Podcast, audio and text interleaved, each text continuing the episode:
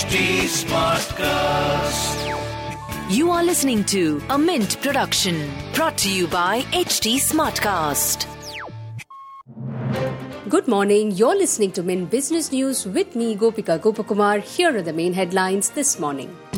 What an exciting morning today as India won two Oscars. One for Naatu Naatu from RRR for the best original song and The Elephant Whisperers for the best documentary short subject. In fact, Naatu Naatu was performed live at the ceremony with an introduction by the famous Deepika Padukone. Well, with that, let's get started with the main headlines for this morning. American private equity firm Blackstone is likely to sell complete stake in the auto component maker Sona BLW through block deal today. According to reports, the floor price has been set at 400 rupees per share. Investment bank JM Financial is managing the sale. Blackstone currently owns approximately 20.5% stake in Sona Comstar.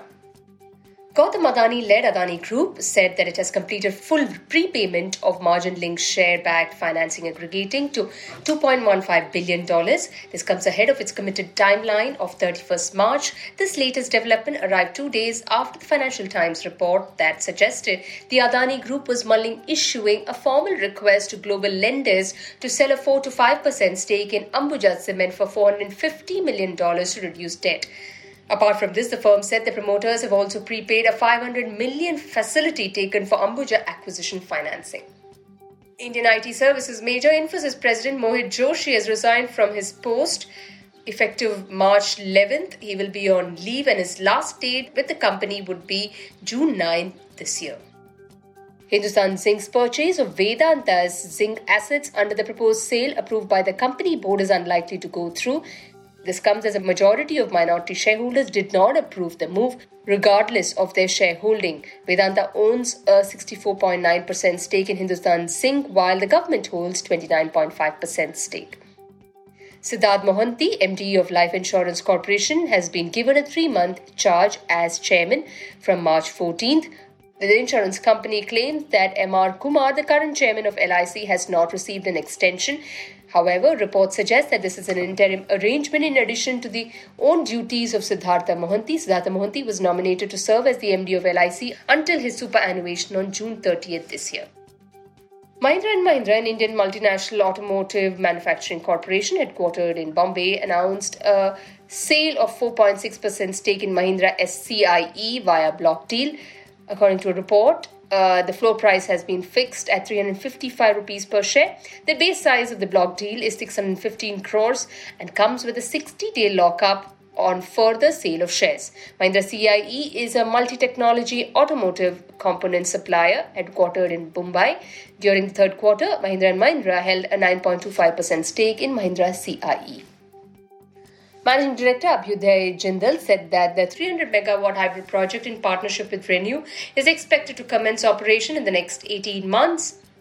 On the company's hydrogen project, the MD said it's expected to start in July this year.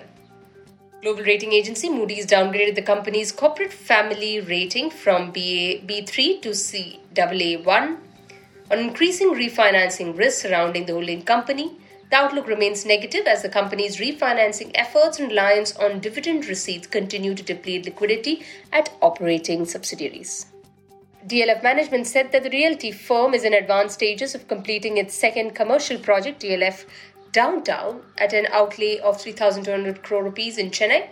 Besides, DLF was also looking at a residential project expected to come up adjacent to Madras Racecourse in Guindy on a 6 acre land. IT services player Tech Mahindra announced appointment of Mohit Joshi as MD and CEO designate. He will take over after CP Gurnani's retirement on December 19. Joshi, an Infosys veteran, has over two decades of experience in enterprise technology software and consulting space. Dish TV announced the appointment of former bureaucrat Zora Chatterjee as its independent director. Besides, it has also sent four names to the Ministry of Information and Broadcasting to obtain its prior approval for placing them on the board as directors this is the first appointment after March 3rd when the shareholders of Dish TV rejected special resolutions seeking their approval for the appointment of four new directors.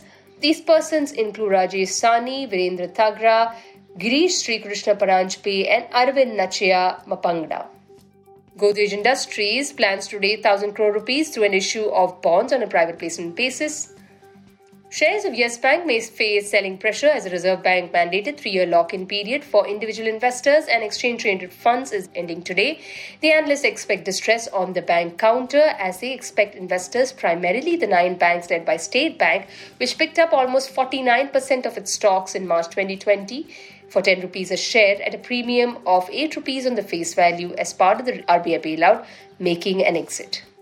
The largest wine producer in the country, Sula Vineyards, announced that Bittu Varghese, the chief financial officer of the company, has resigned. He tendered his resignation on 10th of March. Indian gaming and sports media platform Nazara Technologies, two step down subsidiaries, have cash balance of up to 64 crore rupees at Silicon Valley Bank.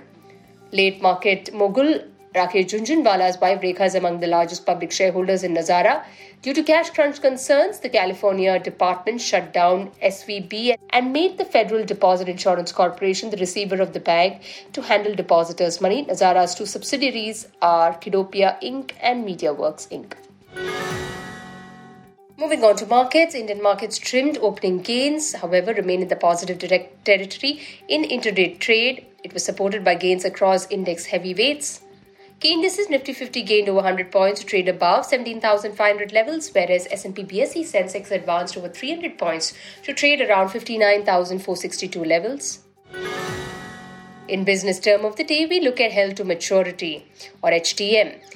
These are securities purchased to be owned until maturity. Bonds and other debt vehicles, such as certificates of deposits, are the most common form of held to maturity investments.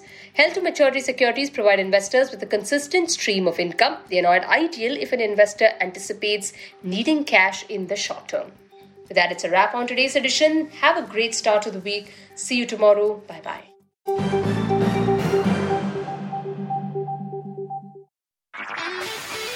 This was a Mint production brought to you by HT Smartcast. HT Smartcast.